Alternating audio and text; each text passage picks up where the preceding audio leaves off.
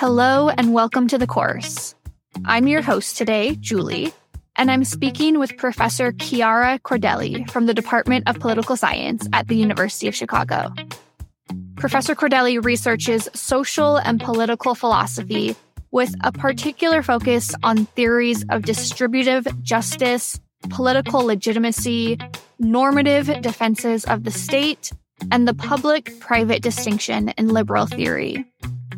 She is the author of The Privatized State, which was awarded the 2021 European Consortium Political Research Political Theory Prize for the best first book in political theory.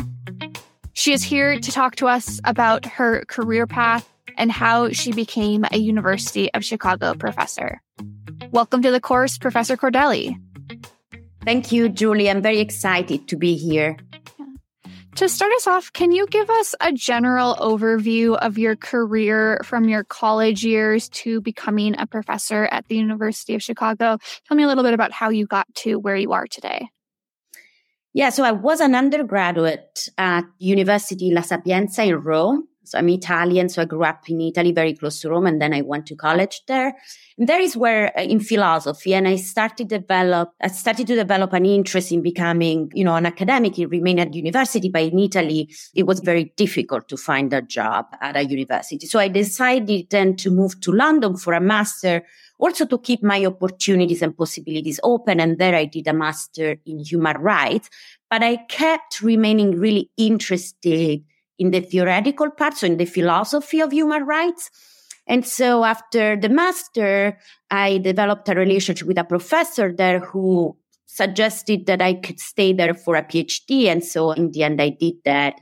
And after my PhD at the University College London, I moved to the US for my postdoc. And now I'm here at the University of Chicago. Do you remember what you wanted to be when you were younger? Did you have any concept of pursuing an academic career, or what were your hopes when you were kind of in middle school, high school? I definitely don't think in middle school. In high school, I was always a sort of very good student and I liked most subjects. And in high school, I found an excellent philosophy teacher who really got me interested in philosophy. I had other interests. I was at some point uncertain whether to go into biology. I like to look at things in microscopes. But then in the end, I decided that philosophy was really what I wanted to do. But I think it's just only during college that I thought that I really liked, the research activity. So reading books, but also trying to deeply critically think about them and develop my own arguments. And so I decided to remain in academia. Ultimately, there are also perhaps other reasons. My father was a pediatrician and he really wanted, I think, to teach at university, but in the hospital he was working for, there was no university. So he could never realize that dream. And I think, maybe that influenced me as well. When you look back retrospectively on your younger life, is there anything that kind of makes sense to you now that kind of echoes your current career? Like, it makes sense that I ended up doing political science because I always was really involved in politics or always involved in this. Are there moments in your younger life where you can kind of see those interests developing? Yeah, so I'm in a political science department now, but my background is in philosophy. And I do political philosophy, and I think that makes sense because since a very young age, since I was in high school and even early, I think I was a sort of by nature a quite introspective and analytic person. I like to analyze my own emotions. I like to analyze other people's emotions and people's attitudes to life. So that kind of analytical approach, I think, is central to philosophy, and probably it makes sense that I ended up there. And as I said, I also liked the method part of studying. I was a good student. I would start studying at 2 p.m. in the afternoon. I studied for long hours in the afternoon. So studying was, on the one hand, heavy and burdensome, but also something that I was, naturally sort of inclined to do. So I think that makes sense that I ended up where I did. Sure.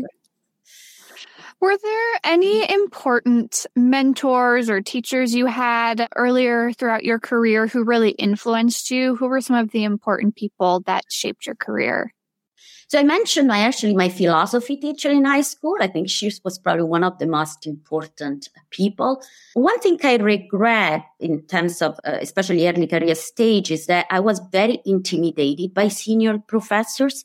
So I never contacted them unless strictly necessary. So because of that, I never really developed a close relationship with a mentor. And now retrospectively, I really wished I had a close mentor. So I can't say that really I had a mentor figure. But over the years, of course, I found inspiration in the work of many people. And then, during my postdoc, and also at the University of Chicago as a pre-tenure professor. When I came here, senior faculty was very supportive and they provided excellent role models. So around me, I had many really great role models, but I just wish I had developed closer relationships earlier on. Yeah, you kind of mentioned this or hinted at it, moments of challenge or resistance that you've experienced throughout your career. Can you tell me about maybe one or two challenges that you've faced or opposition that you faced throughout your career and how you have dealt with it or overcome it?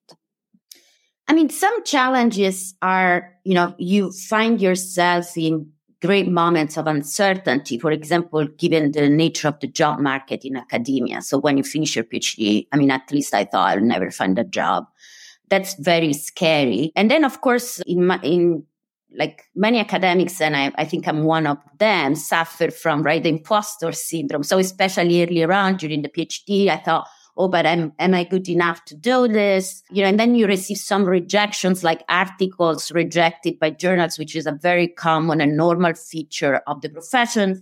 And you take it very personally. So there are, over the course of the years, there were many challenges. The biggest one was during my PhD, where at some point I really got lost. I felt I didn't have enough subset supervision. I felt I could never finish my dissertation. So I decided actually to leave. And it was only thanks to my mother who suggested that I could go part-time perhaps and try to find a job in the meantime, but without leaving the program, that I decided to actually do that. So I went part-time. I became a part-time PhD student, but I really, in practice, left university and found a job at Amnesty International. And before then, I had applied for a fellowship, which I kind of forgot about. And when I was working at Amnesty International, after 6 months, this woman from Washington, D.C., from the Library of Congress called me and said, we are waiting for you here at the Library of Congress. And I completely forgot about that. And then, at that point, I was kind of bored of my job and I decided to go to Washington, D.C. and to go back into academia. And that was a great choice. But the point of this story is that a lot is a matter also of luck, and also that sometimes it's just good to take breaks, and that's the best you can do in some circumstances. Yeah. Was there a moment when you, in your career, maybe during that break or something before that, when you really decided that you wanted to teach and be a professor as opposed to just someone who studies and writes about political philosophy? When was the moment for you that you decided you wanted to be a professor? I think, during my PhD, of course, then, the reason to do a PhD in political philosophy, since during a PhD in political philosophy, you do not really acquire many practical skills that help you for other jobs, right? So the most obvious destination for that is to become an academic professor, which includes, of course, both the research part and the teaching part. But I have to say, during my PhD, I didn't have many teaching opportunities. So it was only actually when I got my postdoc at Stanford, I was required also to teach, which I discovered really the pleasure of teaching. And there, I think that enhanced my desire to become, a faculty member in a university where you have to also teach regularly. Can you tell me a little bit about specifically the research and the work that you do and what your focus is? How would you describe it to someone who is a little more of a lay person, but someone who's interested in studying political philosophy? Yeah, so what I do, I'm not an historian of political thought. So historian of political thought, of course, study the history of both ideas and the history of the thinkers that who produced those ideas. Although I teach history of political thought, so I teach authors such as Hobbes, Locke, Rousseau, Wollstonecraft. I do, however, my research is mostly on thinking ethically about contemporary topical issues. So I've been just finished writing a paper on the ethics of capital mobility. So what should be the limits and constraints set to the flows of capital across the world? And I'm writing a paper on expropriation and property rights. When is that is permissible to expropriate rightfully held private property, right? We have things in the American Constitution such as eminent domain. When the state has to construct, a highway, they seem to be permitted to expropriate private property. So why and what is the strength and the grounding for those arguments? So I'm teaching also classes on the ethics of immigration. I've been written on privatization and how the privatization of public functions such as the military, healthcare, welfare, prisons undermine the democratic legitimacy of a state. I'm interested in basically in a lot of questions that concern our world, especially politics, especially the states, and I address them from a normative, ethical, and philosophical perspectives rather than from a merely descriptive and empirical one. What would you say is your biggest source of inspiration or motivation in your work right now? Where are you drawing energy and inspiration for the work that you do? I mean, from the real world, for most part, I think, I try in my work to address questions that I think matters, not only for philosophers, for the world in general. Recently, I have to say, for the first time, I've written a book, actually in Italian, that is directed to a non-academic audience. So my book, The Privatized State, was mostly written for an academic audience, and this other book is not. So because of that, I had the opportunity to participate or to present my work at events with civil society associations, trade unions, political parties, and other research institutes that are not directly linked to academia. And although, I love going to academic seminars and workshops and talking to my colleagues, but it has been very good and motivating to address audiences who are not directly academic. Sometimes they know more, of course, about a lot of problems that I only know through books. And other times it's good to see as my own idea can help them think in new ways about what they care about. So this sort of reciprocal exchange has been very exciting. Is there something that you aspire to do or to be in your career right now? What are your hopes for the future of your career?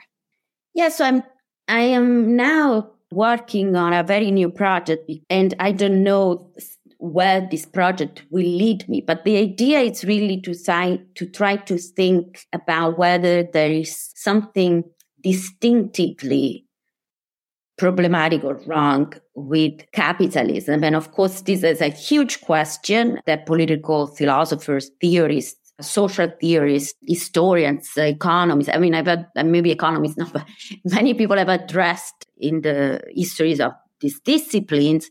But I think I might have something, slightly new, or anyway, a kind of novel angle from which to address this question. And I'm think about this project with an economic historian also at the University of Chicago. And so it's also very productive for me to think about this question from the perspective of two disciplines at the same time. Yeah. This next question is for people who'd be considering really thinking about going into a PhD, but specifically who might be interested in being a professor. What would you say are the more fun things about being a professor, and then the things that are not so fun? Maybe we can start with the things that you really enjoy about the work you do, and what you would tell somebody who is considering pursuing a similar career. What are some of the really positive parts of your job?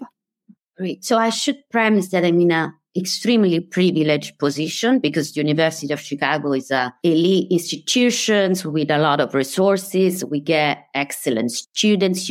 Teaching students is a pleasure. They're good at do their readings. It's great to talk to them. Our PhD students are fantastic. less and less, but I have time to do research. I have sabbaticals. I travel for conferences. I have funds to travel for conferences. So my job is wonderful.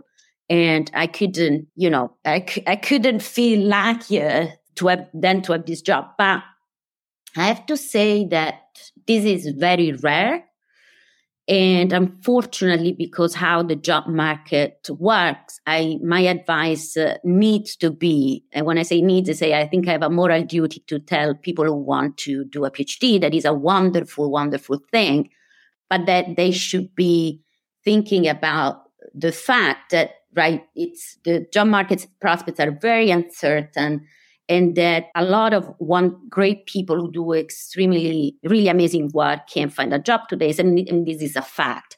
So what I would say as my general advisor is that do it if there is nothing else that you would like to do instead. And while you do a PhD, of course, try to enjoy the work as much as you can. Try to care deeply about your work as opposed to just strategizing and networking and all that kind of instrumental stuff.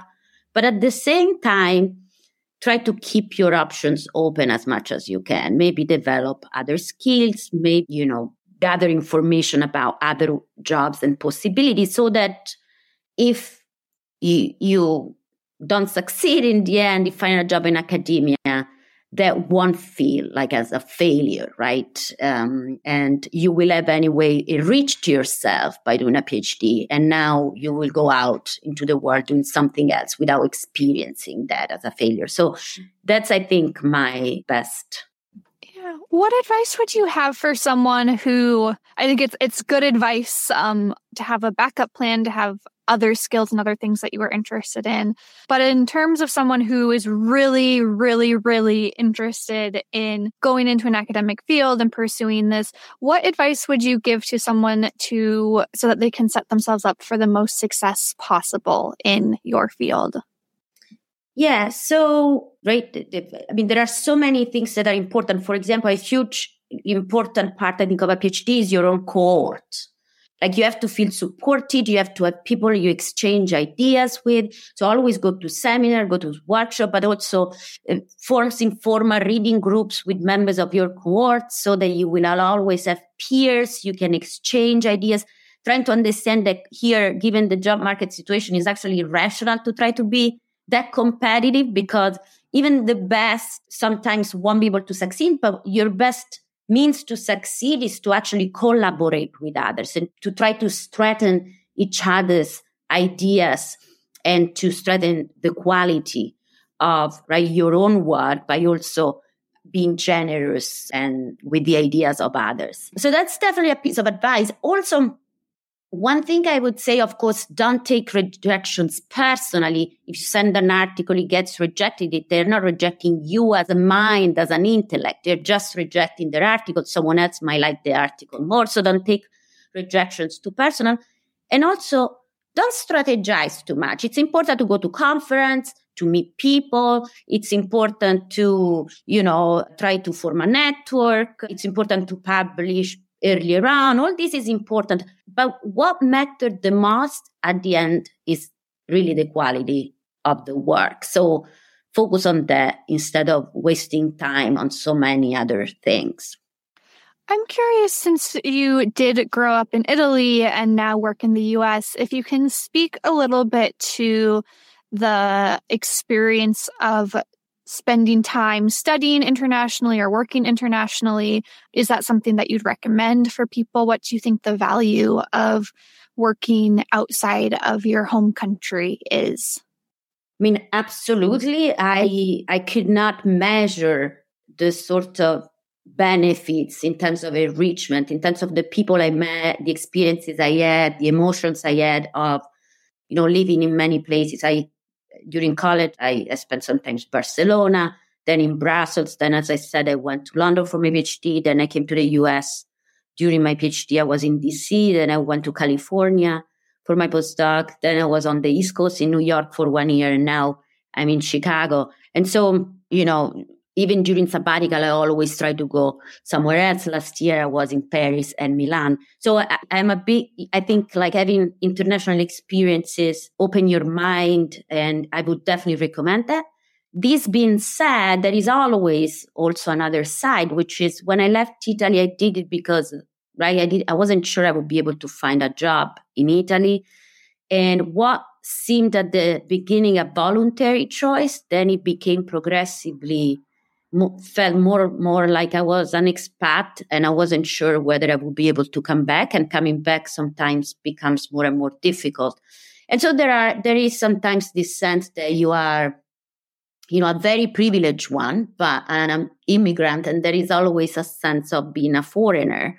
And that's sometimes a cost, maybe a cost that is worth paying. But so definitely, just to summarize what I want to say is that international experiences are great, and people who can afford them and who can do them, I would strongly recommend that. But at the same time, you know, being abroad also makes you miss home in some sense.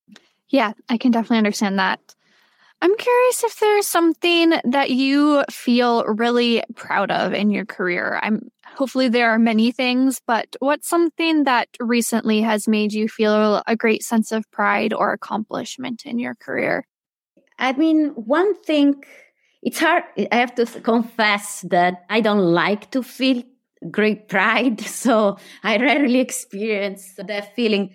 But I have to say that there is something in general. I try to be as creative as I can in my work, like mixing different, you know, disciplines, and try to be creative, try to produce original arguments. So creativity and originality for me, it's sort of the things that gives me more pleasure.